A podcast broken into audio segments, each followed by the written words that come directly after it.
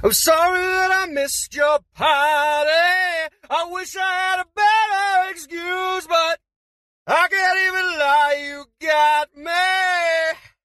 I was busy thinking about boys, boys, boys. I was busy dreaming about boys, boys, boys. I was spending thinking about boys, boys, boys. Let's get ready to rumble. Welcome to Aya versus the Big Boys. Tonight's fight, a hard day's night.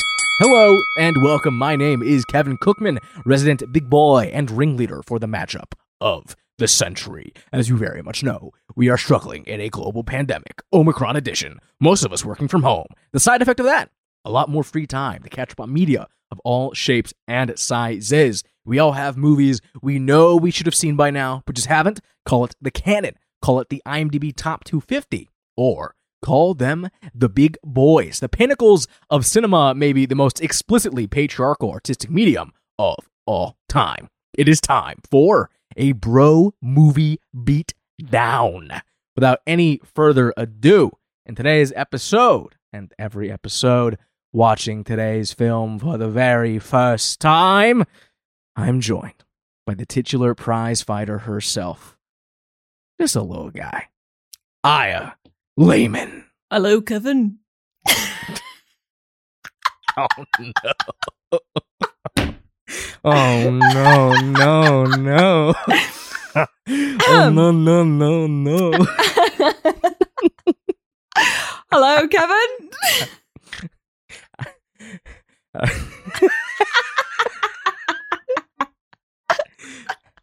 Hello, Aya. No, wait.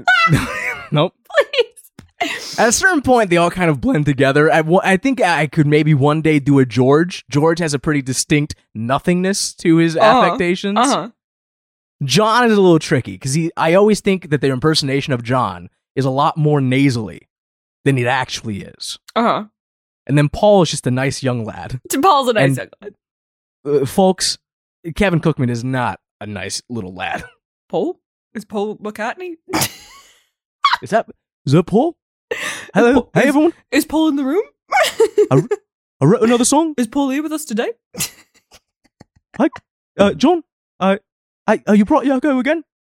Okay. Uh, I thought maybe we could do a little suck and fuck. Okay, Okay. vibe check.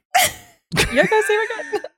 My mom. So my mom and I watched Get Back, or we watched like 30 minutes of Get Back. And then immediately stopped when you saw how like, long it I was. have paid no attention whatsoever, except for like my mom.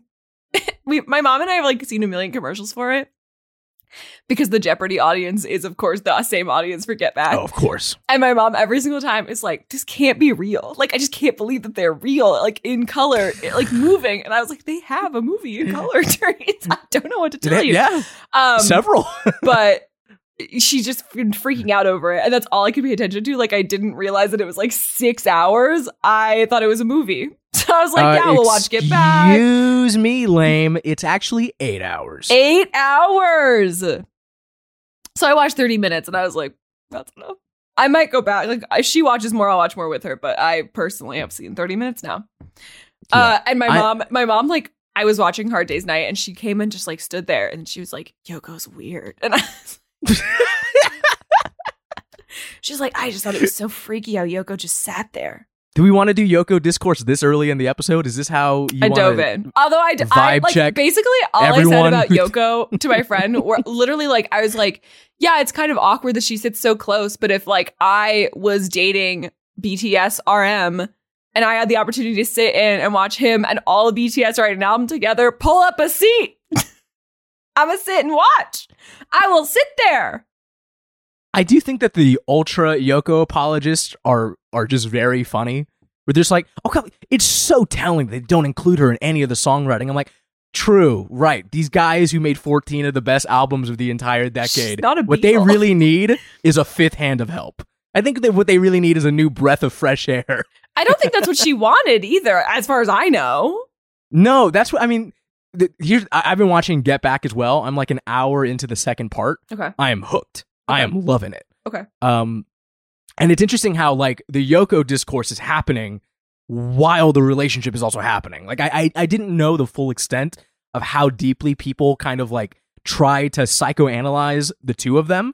But it's like 1970, and like the interviewers are asking people on the street what they think of Yoko, Yeah. and they have a very like precise take on what, Every, like, no, like, like very everyone had a take. Yeah. I, I did not. I thought that was like a thing that kind of developed over time, but No. the more that you kind of see the the um, intense scrutiny that they went under, like yeah, of course they were kind of hermits that like um were emotionally codependent, and then John Lennon just goes down the rabbit hole of becoming a worse and worse man, yeah. largely because of who he was, but also like probably even more largely because of the the, the fact that he was a fucking Beatle. like all of those guys were so strange. Like, I don't know. To me, like, it only, I'm like, yeah, sure, whatever. I don't know. I know so little about them and I care so little that I, I'm just, it's never been like a Yoko messed up the Beatles. I'm like, that doesn't seem like a Yoko problem. in any way. Like maybe she, maybe it was the Whoopi and Ted Danson thing where she was like, "You're too good for TV, leave Cheers," but I don't think so. there is that odd, like unspoken psychological conflict at the center of that documentary and ultimately whole like recording session where like the problem isn't with Yoko. The problem is definitely this it's this like separation between these like lifelong friends. Yeah, John has Yoko there as like an emotional support animal, essentially. And it gets to the point where it almost feels like they're all they they're all fine with it. Like, hey, John, if you need that, you need that. But why do you need that? And the whole like central emotional conflict of that eight hour documentary is trying to verbalize why do we all have these comfort blankets? yeah, why are we not just jamming like we used to? And it's like it's heartbreaking. Like you're watching like these ultra millionaires who are only going to become like billionaires in the coming decades but still like there's this when you can make me feel heartbreak for some of the most successful people who have ever lived heyo that's the magic of the beatles baby Well, I mean, it's just like this eternal struggle of like, you know, we've watched a million movies about like the struggle of fame where it's like, okay, so you've handed in your like normal life for millions of dollars, international acclaim, being bigger than Jesus or whatever. But like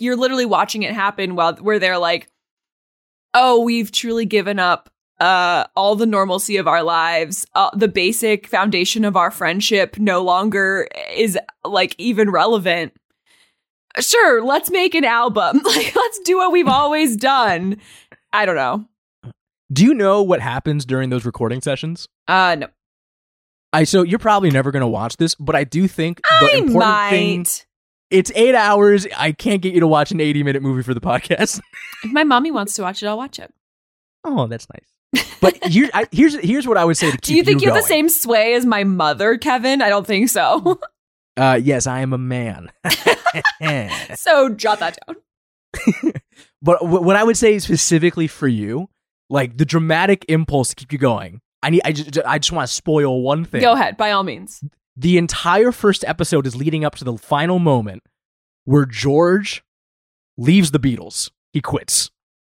And so when you watch that entire Wow. two and a half hour episode, knowing that it's a focus on George and how he wants to leave his friends, opens wide open.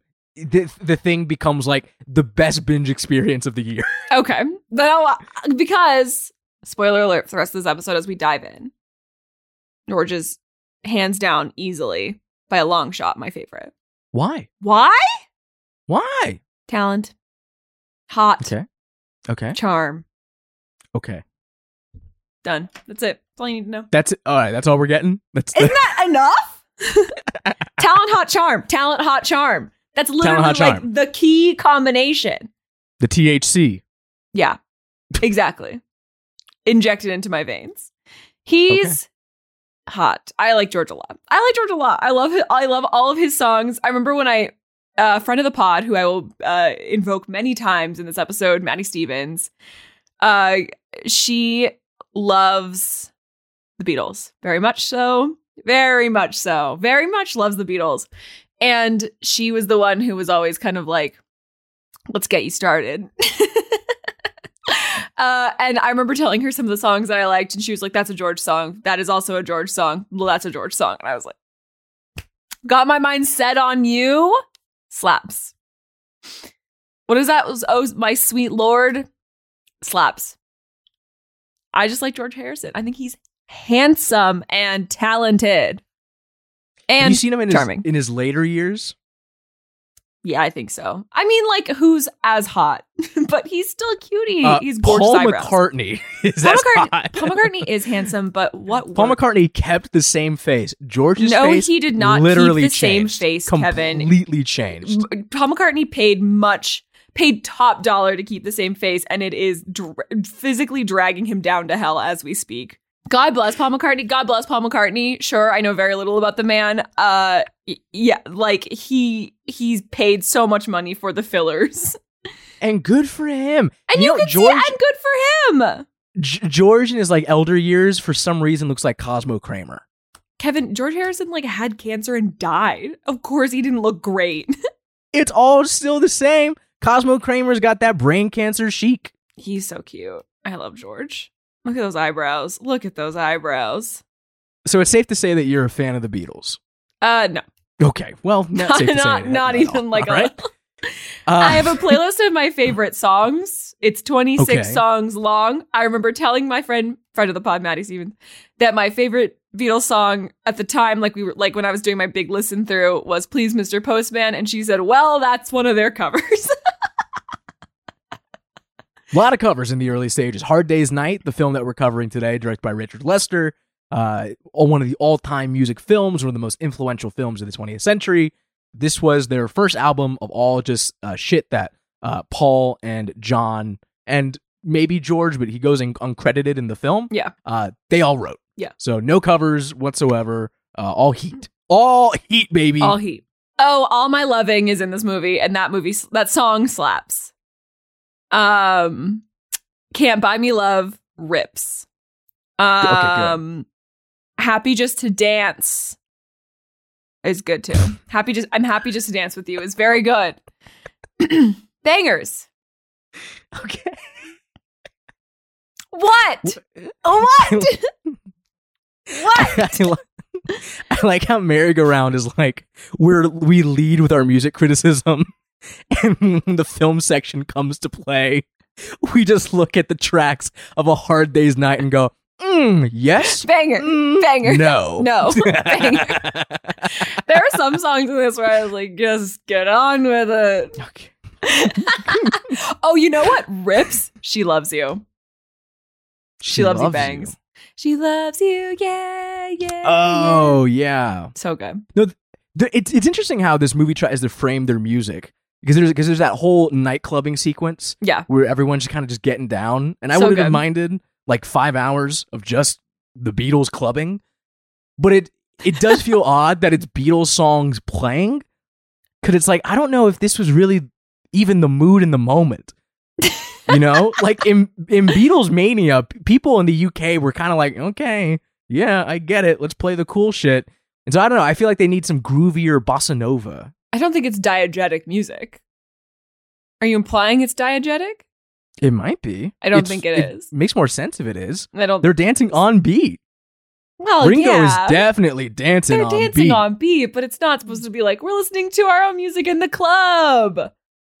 But isn't that what you do if you go to the club? And you're famous. Isn't- if you're Usher and and you're you walk into the strip club and you're like, put on Usher.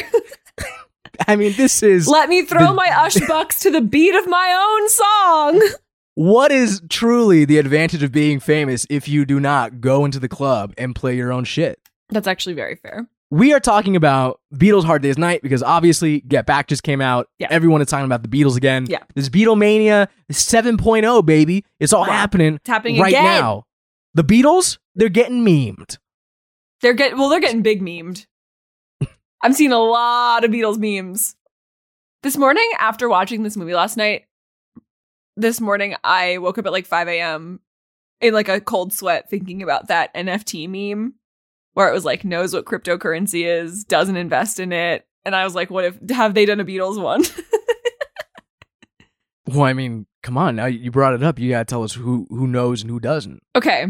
George doesn't know, doesn't invest. Paul does know, doesn't invest. Ringo doesn't know, does invest. John does know, does invest.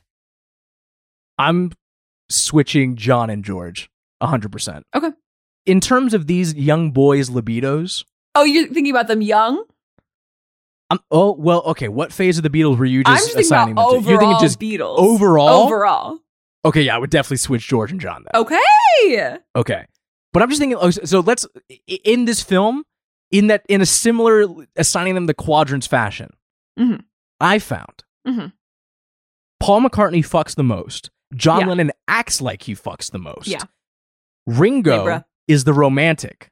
Yeah. And George is any one of the three on any given On any day. given day. Yes, agreed. And so here we are joining in on Beatles discourse. Aya, have you ever been infatuated with Beatles discourse? The uh the mad support they get and the very loud dissenters of the Beatles are overrated actually. Um, don't care. anyway, I've always enjoyed the tweets that are like blah blah blah is better than the Beatles because they make me laugh and people get so mad about them. Where I'm like, yeah, I'm sure most music, mu- most good music today is probably better than the Beatles because it was directly influenced by the Beatles. Because people are always like, you understand, you say Carly Rae Jepsen's better than the Beatles, but she wouldn't exist without the Beatles. And it's like, yeah, don't you want things to continually be improving on like the greatness that has already been presented? It also kind of helps that the Beatles had so many different phases that like if you say you're ripping off the Beatles, it's like, well yeah, they kind of gave you like 17 different templates to rip off from. Yeah. And I also Just love, as they were. I also love that whenever people go on those big rants where they're like, blah blah blah, how could you say like I get those tweets about blah blah being better than the Beatles, but like really you sound stupid. And then they're like and then in like in like two tweets down, they're like, and yes, I acknowledge that the Beatles ripped off a lot of black artists. like buried down below. They're like, and yes, they did um steal their entire sound, rip off their entire sound from black artists, but it's but you know, but they're still great. and you're like, okay. I don't really have I don't have any skin in the game. I don't at all. I do think that they were probably the most I mean, I like there's no arguing that they're the most iconic band of the 20th century.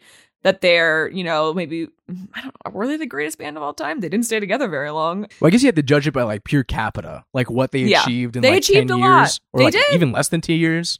Yeah.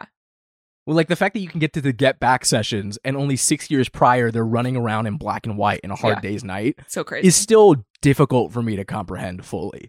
Like George Harrison in the Get Back thing is like 25? That was what I I didn't even consider that, and that I thought the the beginning of Get Back was like, uh, uh, it was such a quick like, here's the Beatles' career, and here's how they landed to this moment. Because I know very little about the Beatles, and so I was it truly like shook me to my core that they're like my age, actually probably younger when they're recording when when they reach that point because like in my brain like knowing nothing and like only seeing them as like permanently as the older versions of themselves i'm like okay they were in their 40s maybe. Not true. Not even kind of true. How old was john lennon when he died? I still don't know. 40. that's crazy! I, I'm also with you where I was surprised that they were that young because I guess just that much work and that much wear and tear over the course of like seven years and that many cigarettes and that many like that much drug use, they look haggard. Like They not like do. they, they don't look like youthful at all.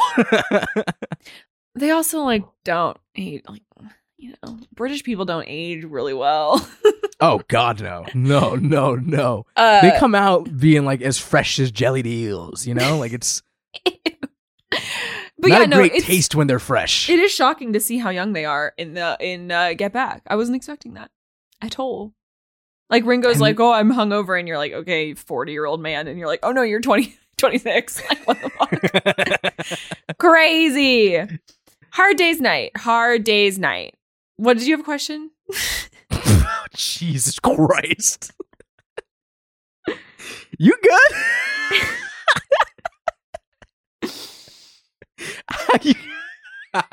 I was getting really distracted. I was like thinking about how young they were and like starting to spiral. So I was like, let's move on. No, it's good. It's good. I I, I like when you decrepit, Kevin. I'm four thousand years old. we have an age gap of like w- is it 17 years? I think it's like 14 and a half. I haven't done the math in a, in a little bit. I I feel every minute of my 28 years this week. And so you're getting that. Have you ever felt every second of your life at once, Kevin? Because that's how I'm feeling this week. yeah, just getting a, a bowling ball of mortality. I feel yeah, Right I feel ancient. I feel ancient. What are we doing? I think that was like a world record for our show of you taking control of the topic and then immediately veering into like the bushes. it's like, uh, so hard day's night. Uh, Ah, what's the Did you deal? ask me a question? Because I started being like, okay, well, I guess we should pivot into Hard Day's Night. And then I was like, I did no transition. I did no segue whatsoever. I just started thinking about my own mortality and was like, next topic. Wait, let, let me let me ask you for, for some more Beatles context. Go ahead. One of the prevailing uh, sentiments I've seen on Twitter, the uh, all-time great site for thoughtful discourse, Of course. Is that for any of like let's say the Beatles dissenters, uh, the response towards them is well, it seems like you're kind of just channeling a lot of aggression for your parents, uh, because in in many ways it is ki- there is some truth in that, and the Beatles are a band that are like they are sort of family friendly, but more importantly, it's a band that very likely your parents got you into. Like people's attachment, our sort of age range, uh, the 25 to 37 age range, they, you're 37. Yeah. Uh, the, that was a joke. Uh, laugh, everyone at home. Ha ha. Main appeal of the Beatles is not so much like, like the David Bowie effect, where it's like, oh, it's this cool dude who made awesome music through the 70s. It's more like my mother would sing me Hey Jude when I was taking a bath. Like it's almost like so a more cute. Lullaby, sort of nursery rhyme. Like I knew about these guys since I was a baby Yeah. because this is just the music that they play for babies. Yeah. Which seems like a backhanded compliment, but it's really just kind of a, uh, a like a prevailing statement to how this band has lasted and how just like sweet and docile and comfortable all their melodies feel. Did are your parents Beatles people? Are these pe- are, is this a, a band that you were kind of like besides just like Maddie? Were other people trying to get you into the Beatles? It's like, oh, this is music. So my parents are very old fashioned. It's very cute. Um, they have this radio show, this like LA radio show that they're obsessed with. A channel, a whole channel, basically. If you live in Los Angeles, it's 88.5 FM. They love it so much. It's like listener supported radio. It's very sweet. My parents, they're obsessed with it. And they know all the DJs and they know all the DJs' time slots and they know all the DJs' themes. They have their favorites. They like, we went on a family trip uh right before the pandemic started and we listened to uh just like the full we fi- we found like old recordings like archived radio shows of this radio of this station and listened to them on our drive it was very sweet they're very cute uh every saturday morning um my mother uh comes to say goodbye to me as she like goes out for her little like walk or whatever and she play she turns on the radio she says alexa play this radio station and every morning before she's talking to me. Fuck, she heard me. That was I was so quiet. Alexa, stop. This is the worst. Oh my god. She Jeff never Bezos, hears anyone else. She only hears me. Um, anyways, she'll come into my bedroom, she'll say goodbye to me. It's between like 9 and 10 a.m. Every morning, she'll tell the radio station to turn on. Every single morning, she goes, Ugh, Beatles hour. every single week. She says, "Ugh, I can't stand the Beatles hour. She hates it. She hates the Beatles hour. My parents do not care for the Beatles. They both agree that George is the best, which I didn't find out until after I decided that George was the best. Uh, they they don't care about the Beatles whatsoever. I actually, I genuinely do think, think at a certain point they actively dislike them. I was not raised on the Beatles in any way. The only Beatles song I knew was here Comes the Sun because it was on the Parent Trap soundtrack, and sometimes my dad would sing it to me, like you said.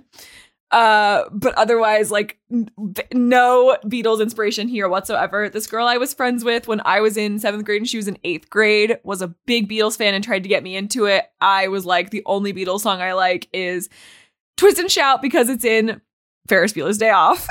Of Which is funny because Paul McCartney said he didn't like the way that they orchestrated it with like the band, which is like one of the best things that could have happened to that song. Anyways, no, I know very little about the Beatles. I I feel like my family has made it their business to keep me from knowing anything about the Beatles. So uh, this mother that you were referring to at the beginning of the episode is that like a different person that I don't know about? Like, what are you talking about? That's why do she was shocked that you could see them in uh in color because she was like, I don't care about these guys. Oh my god! But so she's what, been so she has been very hyped to watch Get Back. I don't know why she doesn't like the Beatles. you just threw. A, what is this fucking M Night Shyamalan twist, bro? Twist, What is baby. what the Twist. fuck?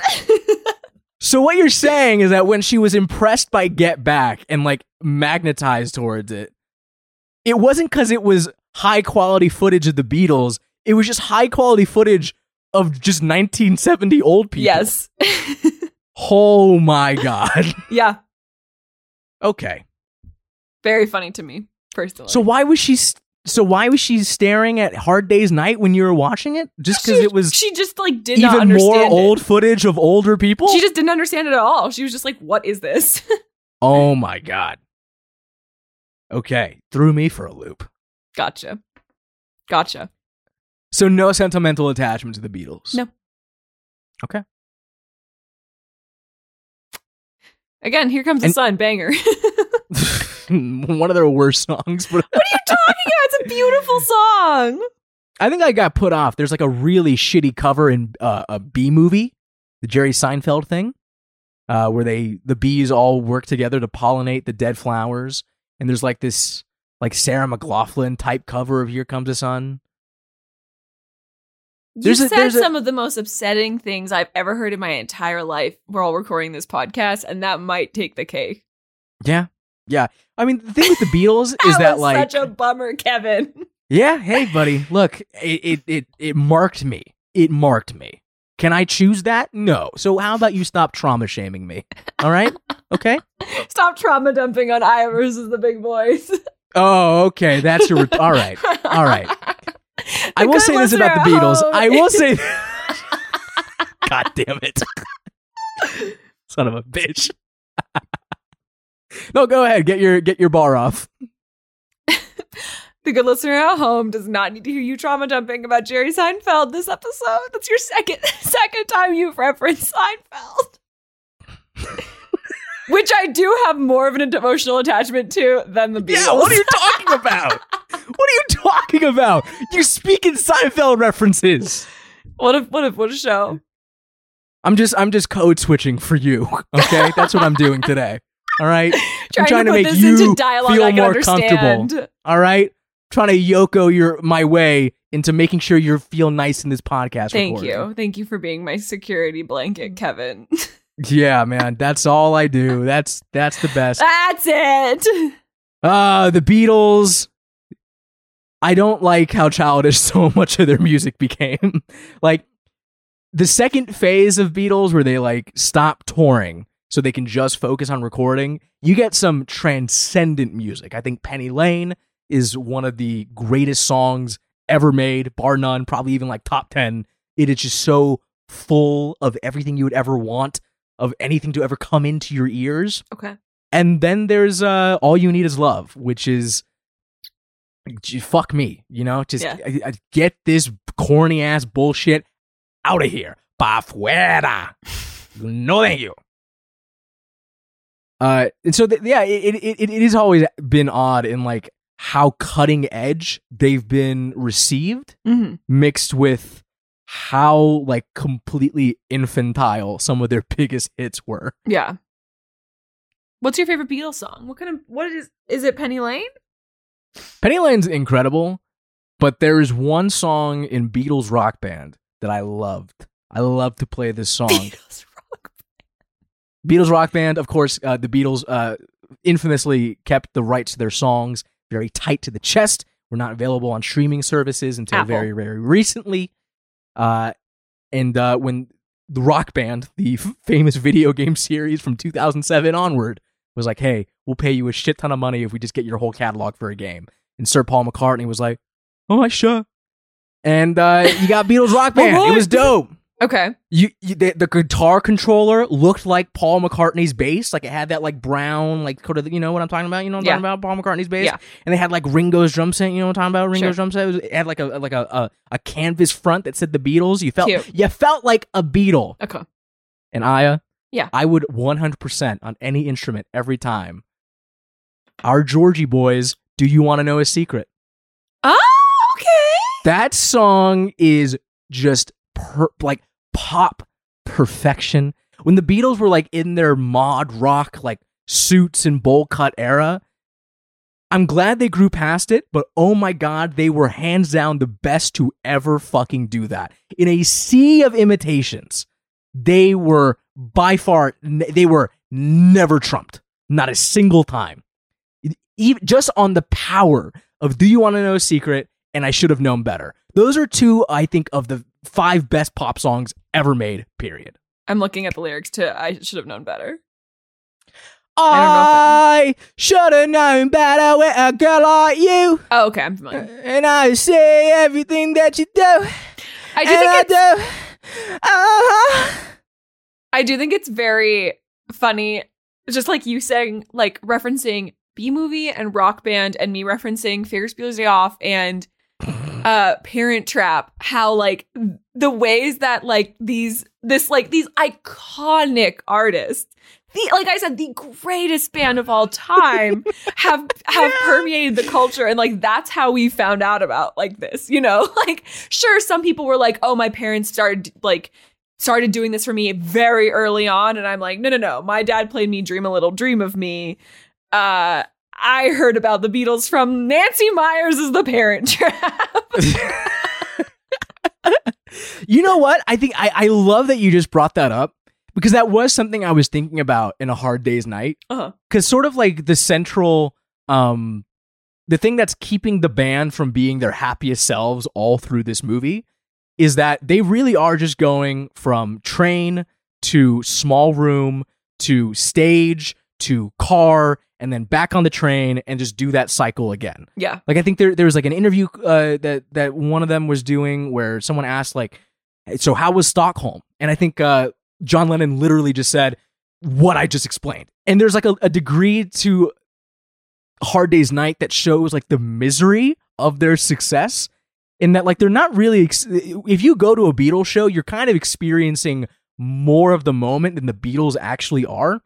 And every time they would go to that TV stage, which is where I think the movie kind of slows down, in large part because I think they ran out of money. yeah Uh, they don't really have much more of a, a budget to like go do more hijinks. yeah Uh, and it, it all kind of slows down in that bit. Um, and it makes you kind of think about like, why do they have to do a TV show if they're this famous? Like, you just think about like ultra famous people like vying for like shoe sponsorships and like being on on cereal boxes, and how ultimately this is what makes them like accumulate more wealth. But it does kind of cheapen the legendary image in a big way. Yeah. Like if they are this readily accessible and this easily bought, then are they really that exclusive?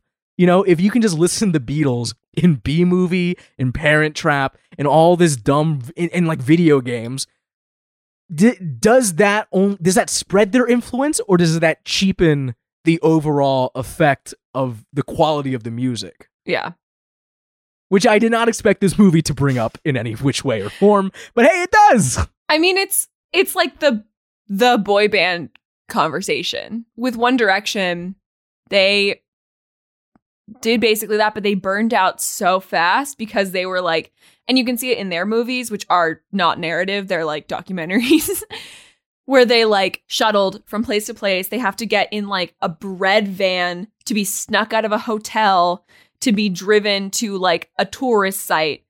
And even then like all of their security guards are like pushing people off of them so that they can enjoy for two seconds like a, a thing in brazil like that's it, you know. And then, then they have to get back into the van and go back to the hotel, go back to rehearsals.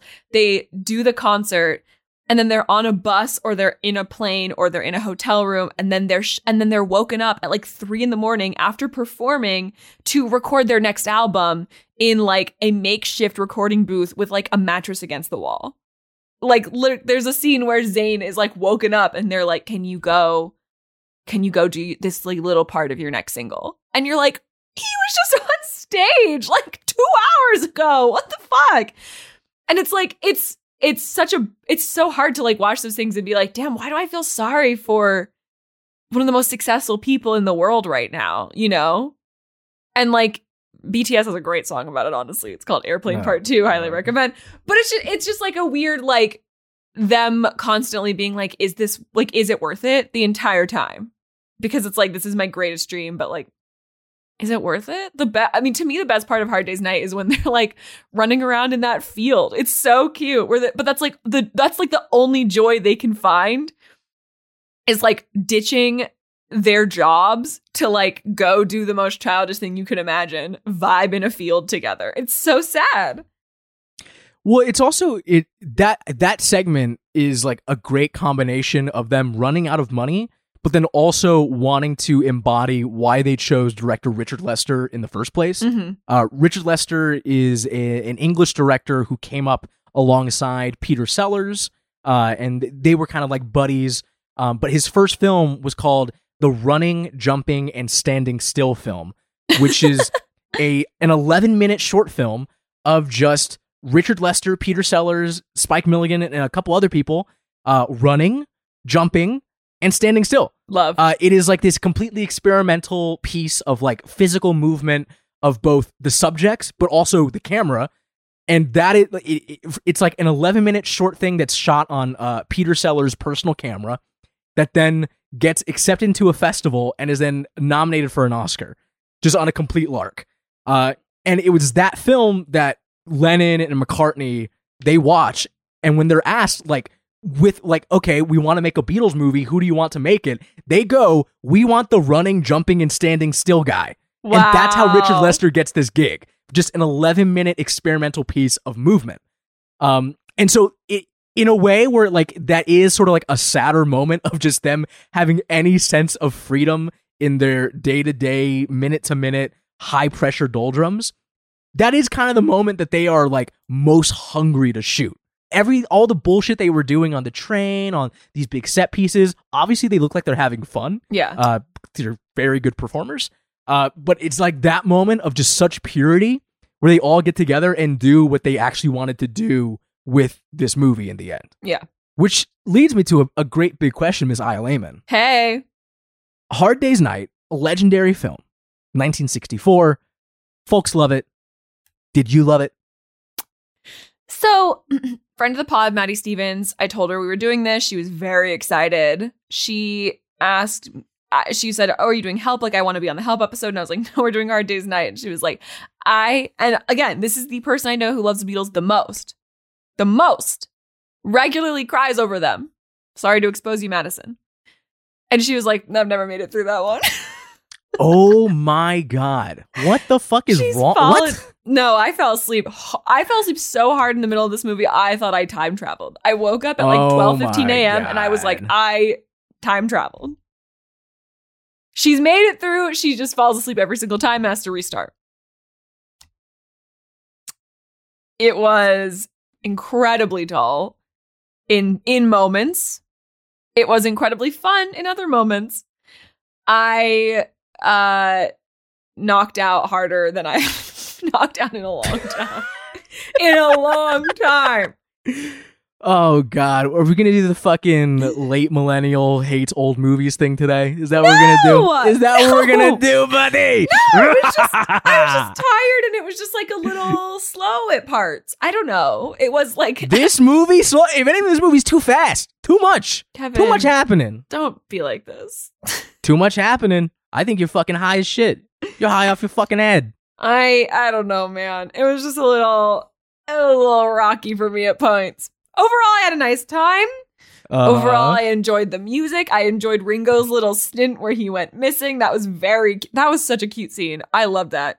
It was really funny. And you know I don't like child actors, but that kid was great. Who Ringo? The child.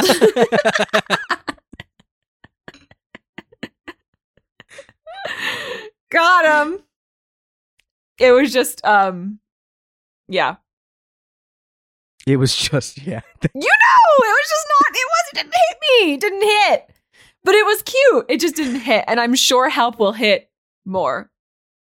It does not. I'll tell you that. Really? she told me it was great. Uh, well, it's it's help is very different in that it's it's like a spy mystery like magic movie that the Beatles happen to be in.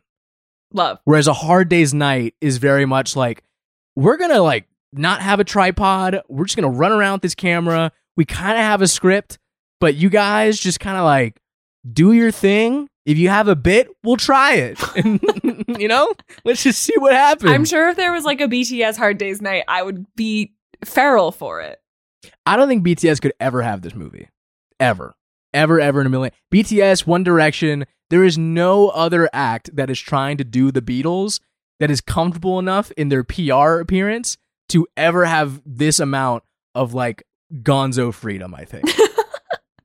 this movie could have gone so wrong. I watched very recently the Pete Buttigieg uh, documentary on Amazon called Okay, psychic damage. uh, which stars Liz Smith, who uh, is in the news right now because she uh, very pub- uh, very uh, publicly, privately tried to help Chris Cuomo and Andrew Cuomo out with their whole, uh, you know, s- sexual harassment case. Uh, she also uh, did not know that people can store deleted tweets. So when she told the Cuomo campaign uh, to delete everything that's ever attached to Me Too, and the staffer went, don't you think people will notice? She went, uh, of course not. People don't keep track of that. Are you fucking psycho? Get owned, Liz Smith. Anyway, she's a main character in the Mayor Pete uh, documentary Oh because she's, of course, Buttigieg. Uh, uh, she was his uh, comms director. She basically made that freak what he is today. But there is basically the whole central problem of that movie is that it is a puff piece. And even though it is a puff piece for Buttigieg, it makes him look worse than any fucking leftist commentator online has ever made this man look. the sequence, I only saw the screenshot of their date night at like DQ. Free chest. We can eat, we can eat the ice cream first. Yeah, it's it's date night. Woo! I love cinema, baby. I love cinema. so sad. And the craziest thing is some like a campaign as manicured and completely like robotic as the Pete Buttigieg campaign that they would even allow this movie to be made with the chance of making him look bad is baffling. Like it is a key part of just like okay, your ego got the best of you. You thought you could get like uh like a, a- Barack Obama behind the scenes look at the star making a path of the next great politician. When truly in most scenarios this type of movie where you try and get some sort of like national star into people's homes to see what the real them is like most times the real them no thanks.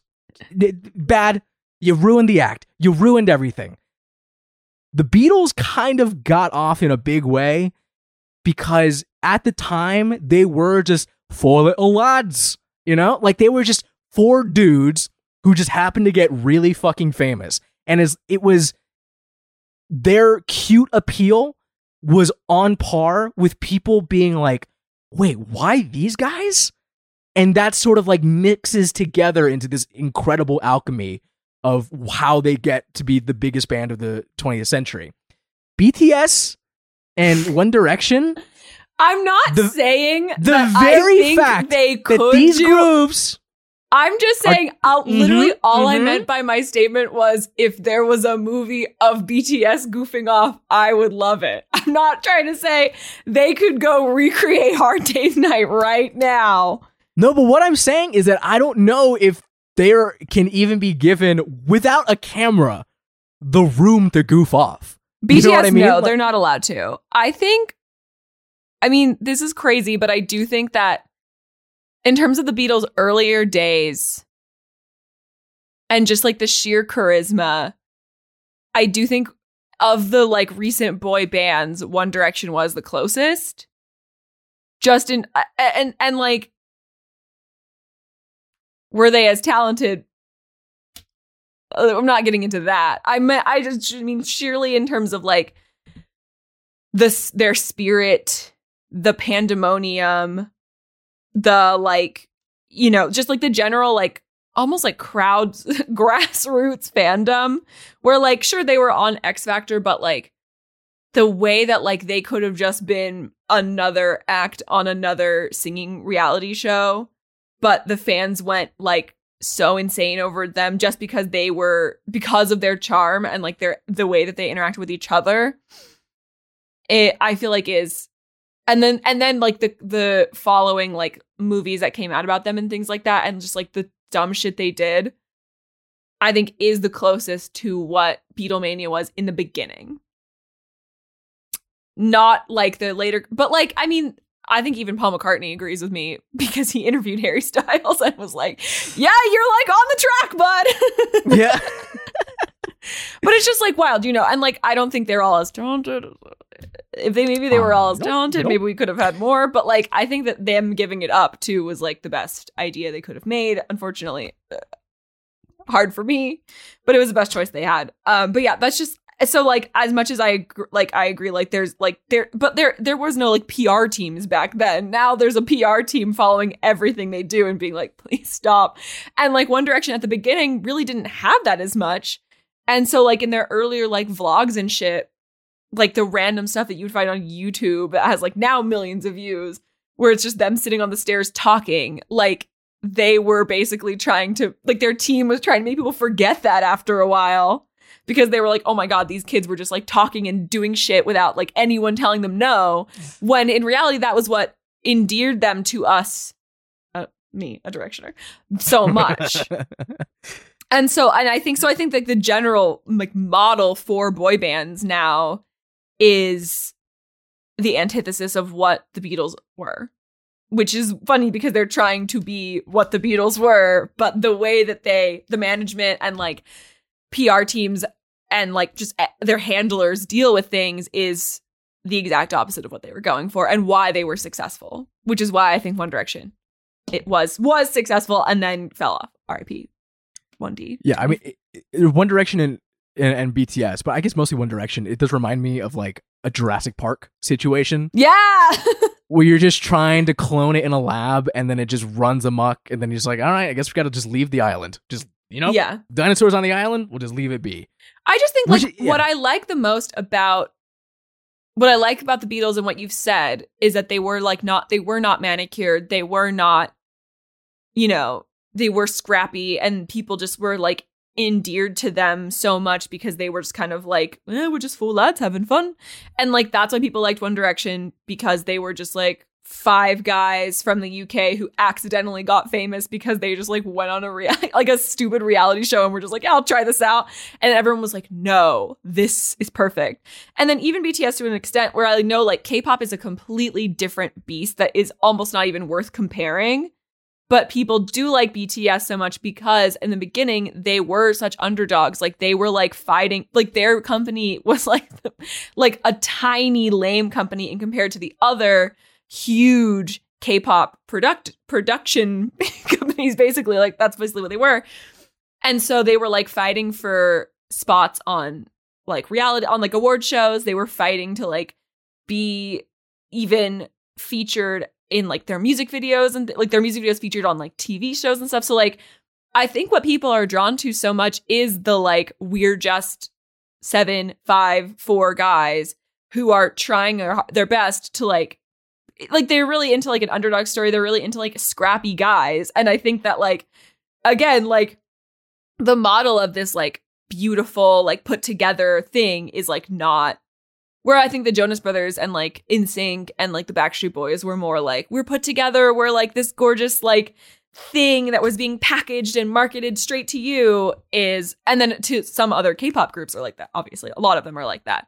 Where like BTS is kind of like that now, but in the beginning the reason that they became so insanely famous is because they were just like seven guys who were trying. I think like in retrospect, the Beatles arc is to me like more not sympathetic isn't the right word. I don't even know what the right word is, but like that they're thrust into this and they have a manager that is savvy enough to understand how to stack success on top of success on top of success to the point where they're selling out Shea Stadium, they're selling out Tokyo stadiums. Like basically, and of course, like I, I just got a big props to the 12 minute intro of Get Back that we talked about earlier. Yeah. I was so stunned by how all encompassing and thorough it Yes! was in such a short amount of time. It told me everything. Oh my god, so fucking some of the best editing I have ever seen, some of the best like just teaching I've ever seen.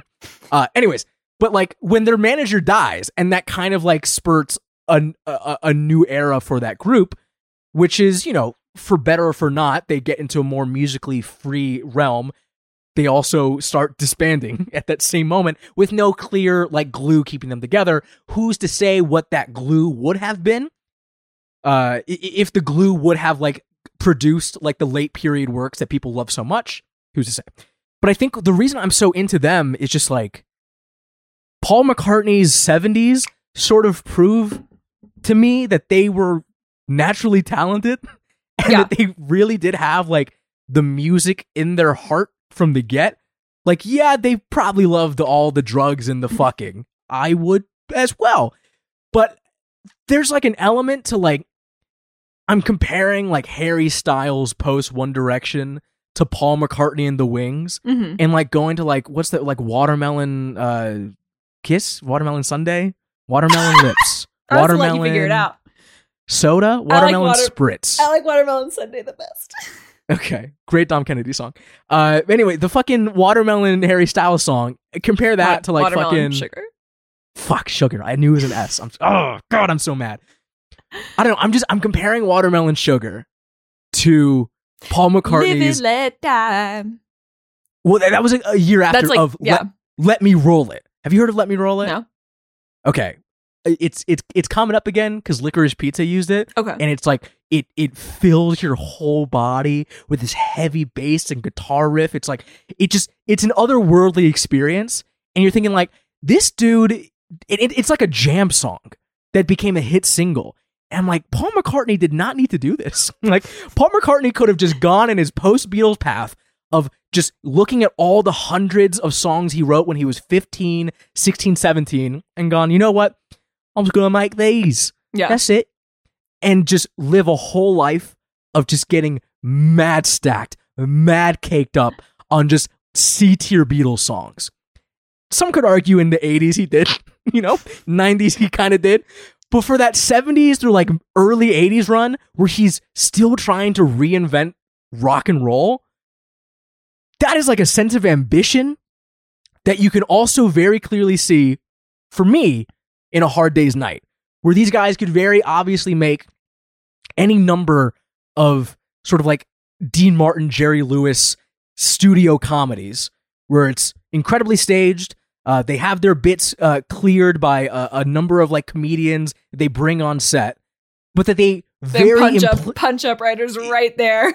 exactly like punch up writers on set helping them out, which they may have had, but you would never be able to tell with how fluid and impactful the whole movie feels. Like there is a, a sense of freedom to a hard day's night that endears me to the rest of their music and makes me want to enjoy more of their shit more than just the legendary status stuff. Like I think the the, the big thing that, that makes this movie work for me, which I, I understand your qualms with it, because there it is very easy for this movie to turn into noise. Yeah. It's like it just okay, all right. It's just kind of like it's black and white static of four little English boys having a fun time. I kind of get it. And you're right. That is the movie. It is four little English boys having a ball. You don't really need to stay tune in tune for like 82 minutes. Mhm. But if you do clue in for 82 minutes, if you really do focus for this 82 minutes, it is a joke every 5 seconds. It is a movie. Oh, they're yes, just clearly. lolling. Oh my god, they are lulling, uh, lamowing, ruffling even. Come on, man. but I think what what makes this movie so formally impressive to me, and what makes like Martin Scorsese tout Richard Lester as one of the key cultural voices of the 1960s, is the fact that this is a movie obviously about the Beatles' impact in pop culture, but in trying to convey that impact, the movie itself is like thrusting itself at you. It- it's the Yeah. camera is being tossed around. There is no clear uh sort of like narrative uh through line here. It's just look at the Beatles, look at how they are interrupting all these everyday social scenarios. They're not like they're not anarchy. It's just this playful almost like there's this Czech movie called Daisies that came out a few years prior or maybe the same decade. And it's this same sort of like level of they're not burning down London, but they are infusing a sense of joy and and like innocent panic that is very very welcome. And there is no like sense of character development. There's none of that. You know No. the Beatles And as well as you that. do. And you don't want that. You knew you know the be- the Beatles as well as you do at the end of the movie as you do at the beginning. And you know what? Perfect. That is what myth making is, motherfuckers. The movie's just like pure impact, and it's a movie about impact. And uh, there you go, Professor. Here's my paper. Here's my paper. I mean, it does like beautifully. Like they they do such good work just being charming the whole time. Like as much as I was kind of like I'm a little tired, kind of can't get through this scene. like they're being so they're on the whole movie. You know, like there's never a moment where they're not like serving. I don't know what else to say. Like they're always they're always on and they're always charming. But that's like like I said about One Direction. Like that's what was such a huge part of their impact was just like they're fun guys. They're so talented and fun guys.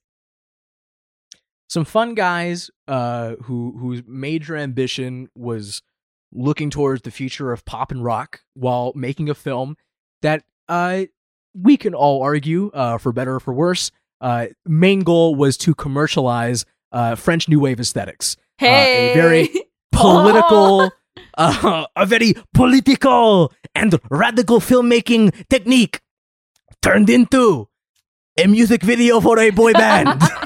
And I love Oh. that. So I'm all about actually.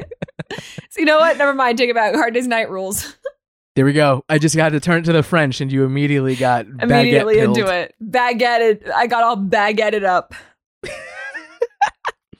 Uh, this movie's like crazy and free willed. Uh, in a way of just like obviously, you know, you're watching the four boys have have a little fun, but just like the moment that also stuck out to me is like when they get in the car after they get off the train, and you have the the scores of people chasing after them on foot. This is a movie about the biggest band on planet Earth, and you got these little tiny children like almost getting ground up by the tires of these vehicles. So scary. it's like there's like it's it's a very odd threat of violence. There's also like other small tiny fun bits of violence. Like look, I love watching a woman fall down a hole. It's very That- funny. Oh, I shouted. That was so funny. A classic bit. A, a good uh uh you know, repeat it 3 times and it, it- it's going to be the greatest Hits every all time.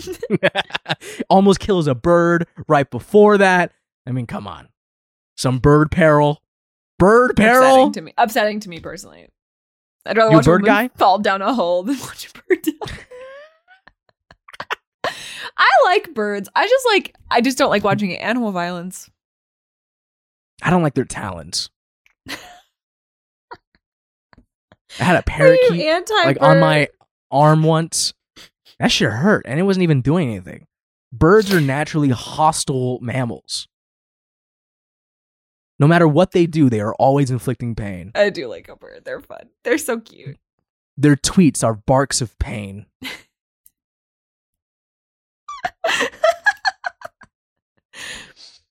Um, birds are not mammals, by the way. Yeah, they got. Yeah, they. they I had uh, I had to Google it. I was like, that doesn't sound right. besides the laying eggs part, they are mammals. They're Okay, not mammals. They're avians. what's an avian? it's not a mammal.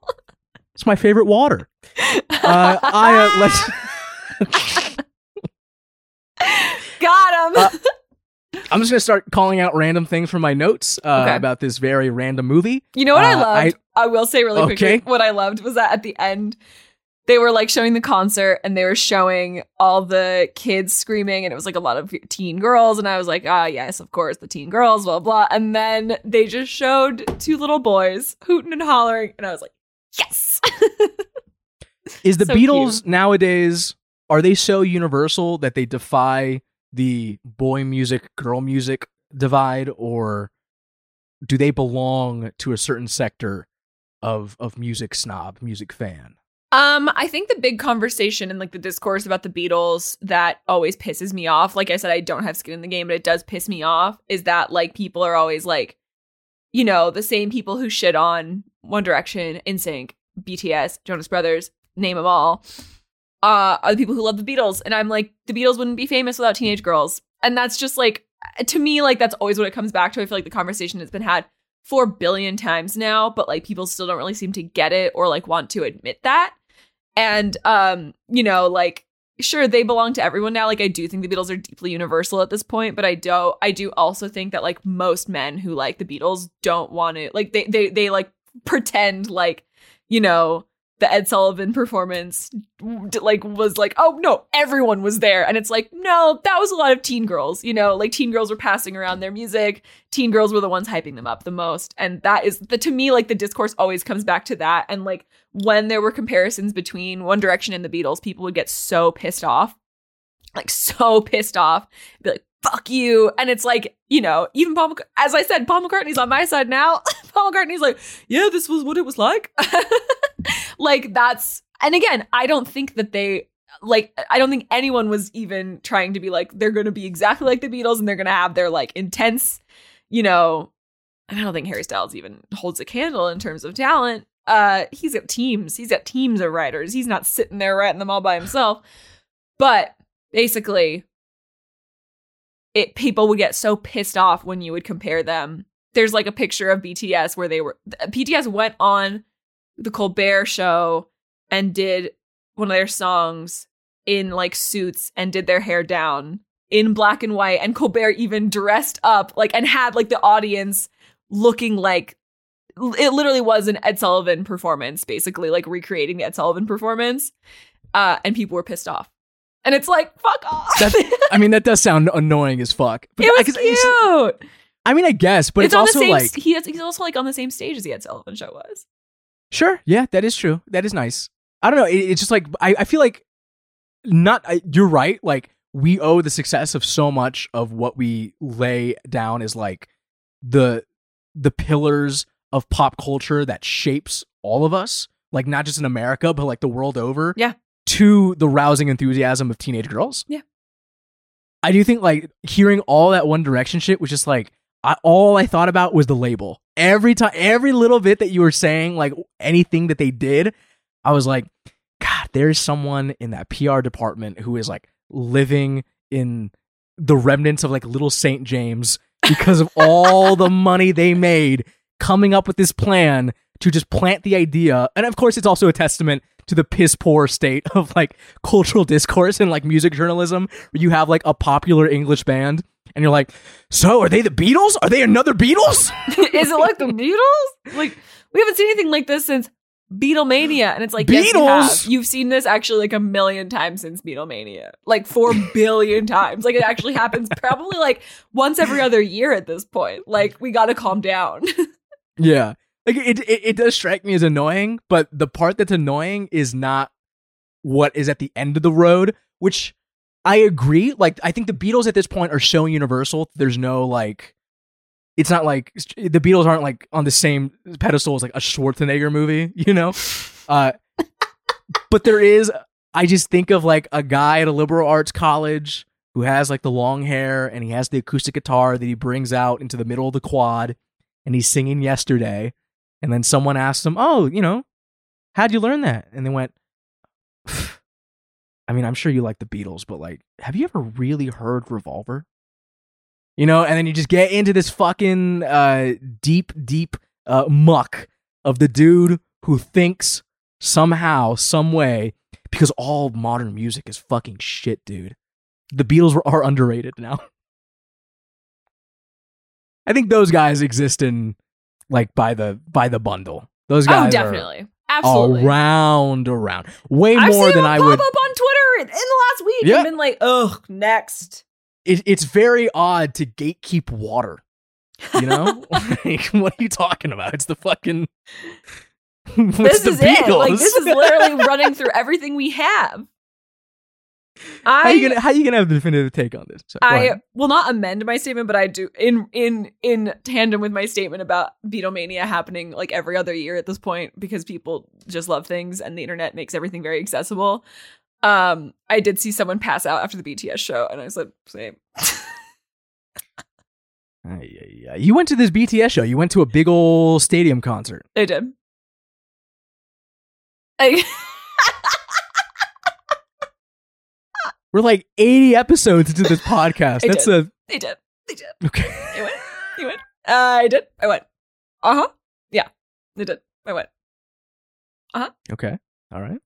Uh, amazing show. what do you want me to say? What do you want me to say?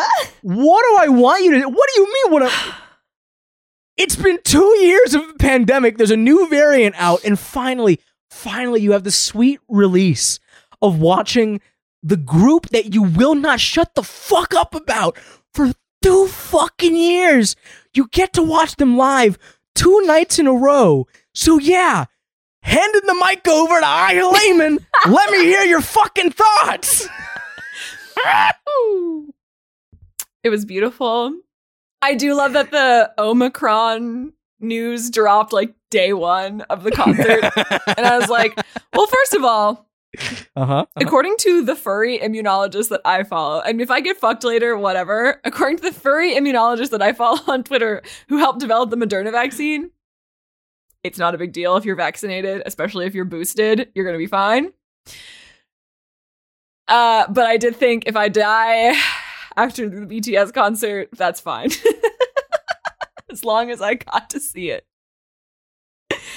It was beautiful.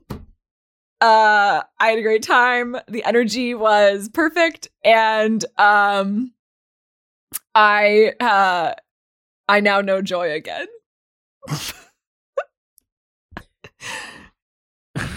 What do I say, Kevin? I don't know. What do you want? What do you want? I loved it. I cried. I had the time of my life. They performed one of my favorite songs, and I just wept. It was a great time. Great time. So you're right. Uh, it is completely useless to compare the Beatles and BTS, even though many people could, if by like the laziest standards. They are from such different bakeries Yes. that it's not even worth putting them toe to toe. What I do want to ask you in a comparison sake, though, a lot of people, you, you talk to like an older person that was into music. Mhm. One of the first things you kind of want to ask them is, so who did you see live? Like, did you did you see like Edgar Wright was on an interview trail for last night in Soho, Uh-huh. and he kept talking about how his parents were like, "Oh yeah, we saw Pink Floyd live. It wasn't great." you know, like a lot of just my- casual my, mom's stuff like that. like, "Oh, we saw Elvis Costello and it was terrible. He was this big," and I'm like, "Yeah, that's going to a ter- it's going to a concert, Teresa." but then, you know, once you get those out of the way, you're always like, "So, did you ever see the Beatles live?" And they're like, "Couldn't get tickets to that." Like the Beatles were a cultural moment. Like Yeah. y- y- you could feel that throughout the entire decade. At this BTS show, did you feel like you were part of a moment, or were you watching just a really good act? Well, I mean, there's not only is it like, you know, it this is a special circumstance. If I had seen them maybe at like if you had been asking me that after like the Love Yourself Speak Yourself tour at the Rose Bowl, maybe my response would have been different. But this was the first concert they had in front of fans in 2 years. Like they've been doing uh, online concerts for the last year and a half, obviously they picked LA to do their first their first stadium shows in front of fans in 2 years. So yeah, like it did feel like I was part of something like, and it's like, and and like not only was it their first shows in two years, it was like their first shows since they, like they've been big for several years. Obviously, we've known who BTS are for like at, it's at least since like 2018, I'd say, or 2019 when Boy With Luv came out.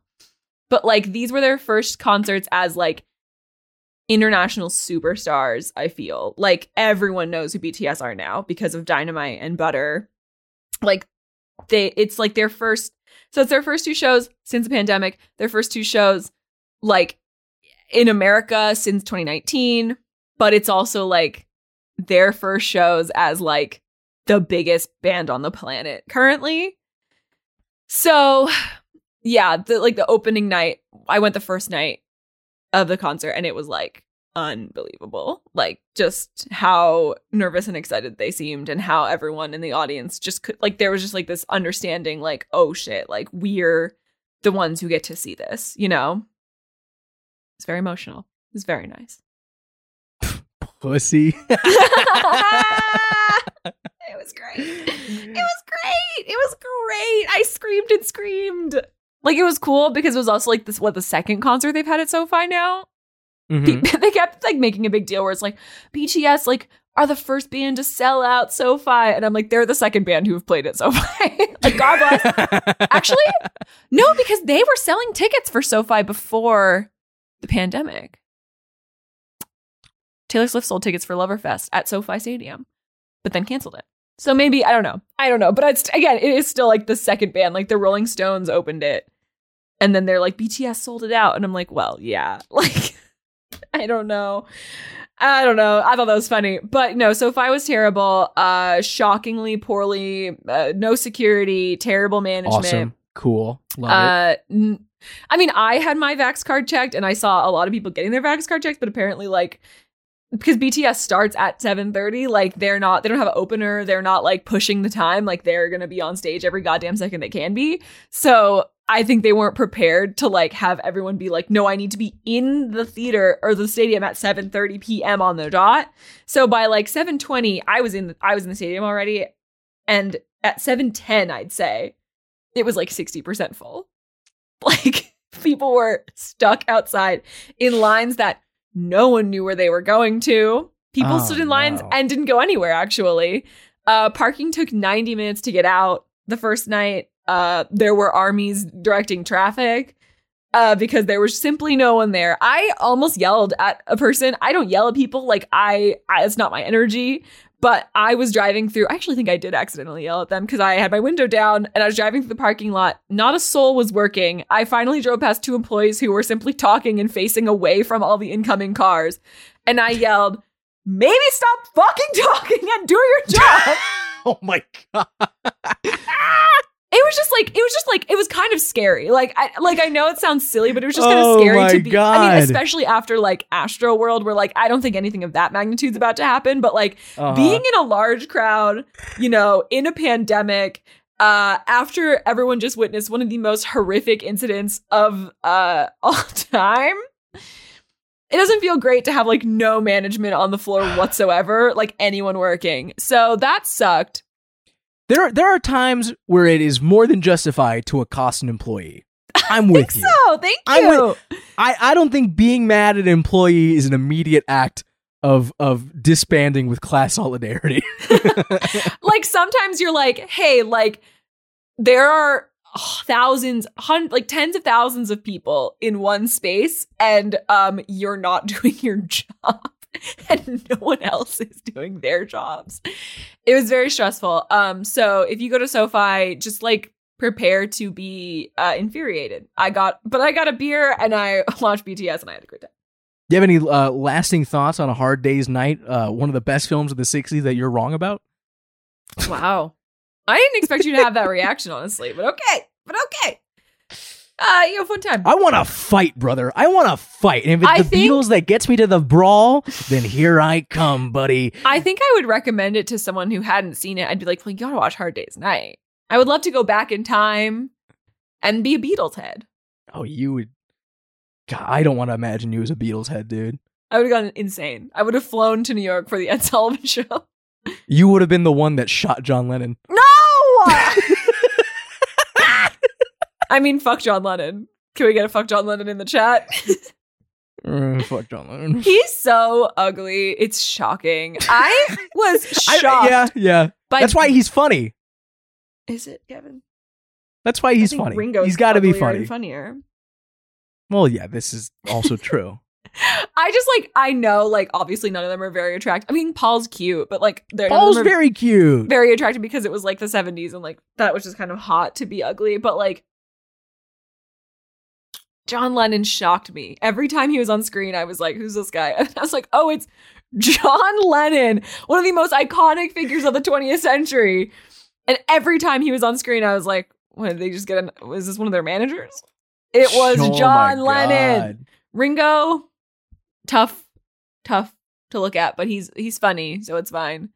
Uh, Paul was a cutie, beautiful eyes, but George.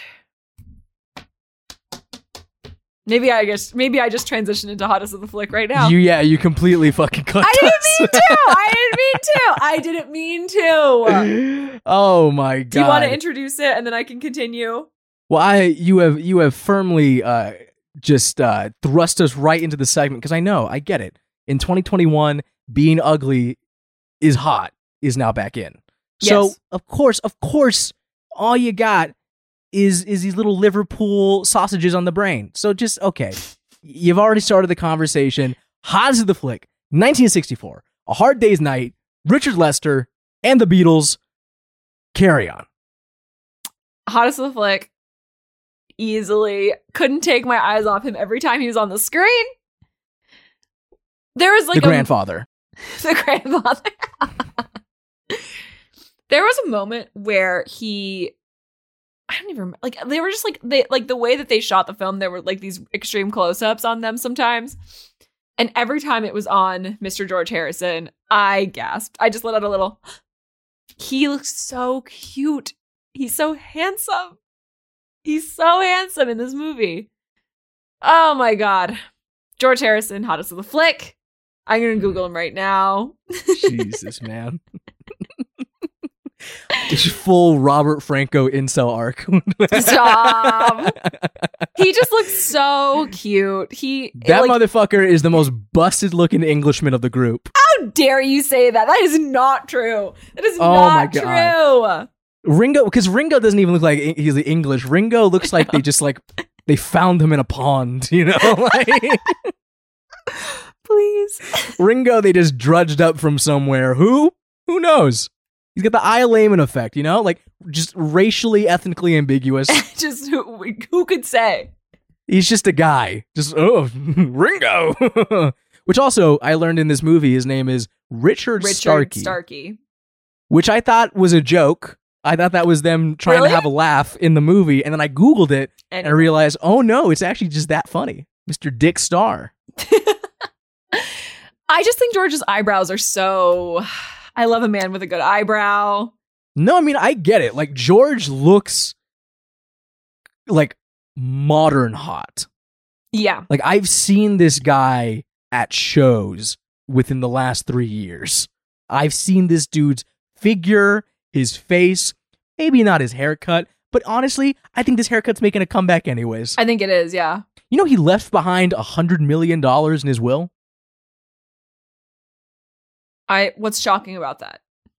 I don't. I, I- I'm not. I mean, just a lot of money. It's just you know the Beatles are famous, but then to like qualify it with a lump sum. So they have definitively, so much money. That's crazy. The royalties, Kevin. to be honest, I don't even know if a hundred million dollars.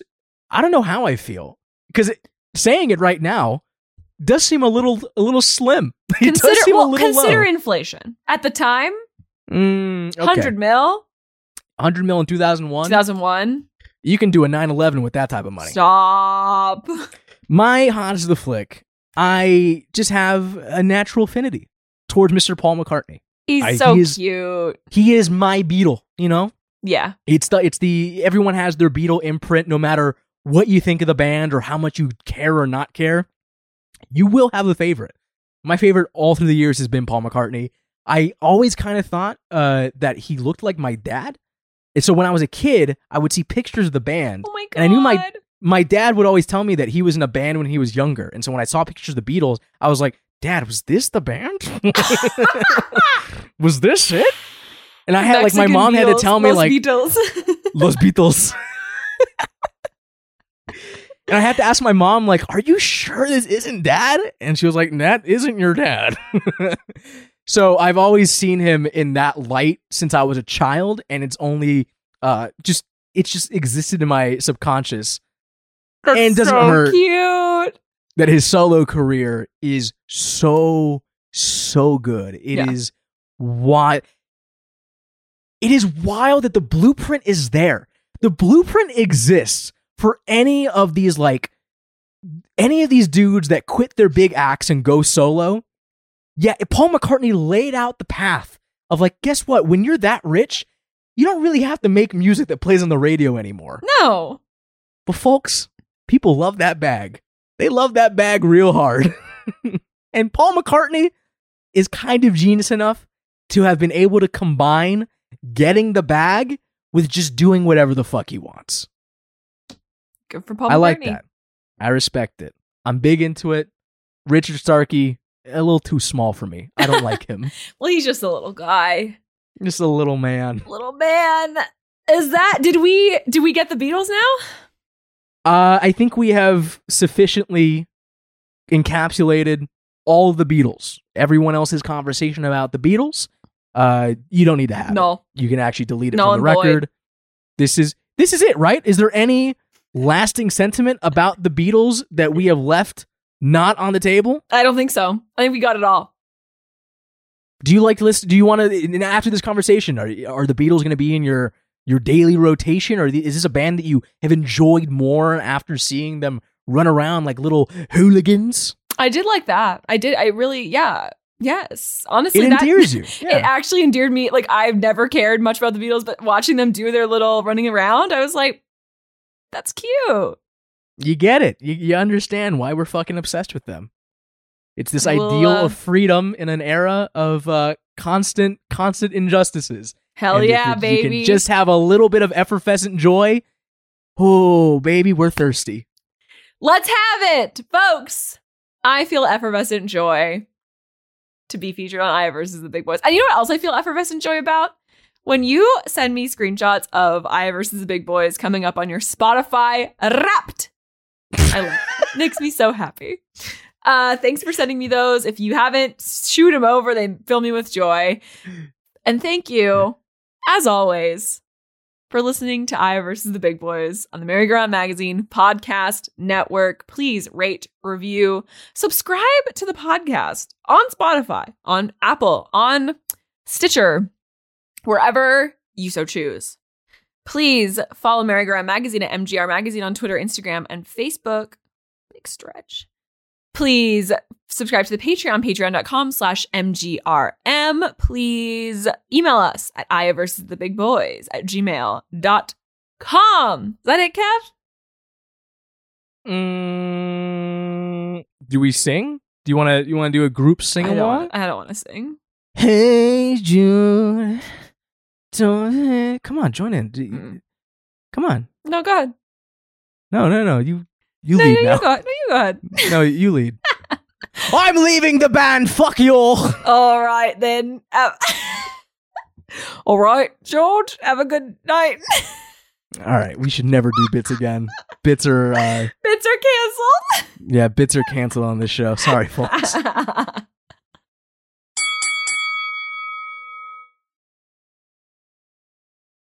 Don't be mad, don't be mad at me. No, no, no, no. Darling, I can stop it. Even if I want it. Don't be mad, don't be mad at me. No, no, no, no. I miss what you were saying. I was miles away. Don't be mad, don't be mad. Like I had a choice. I was busy thinking about boys. Boys. Boys was busy dreaming about boys, boys, boys. I was thinking about boys, boys, boys. I was busy dreaming about boys, boys, boys.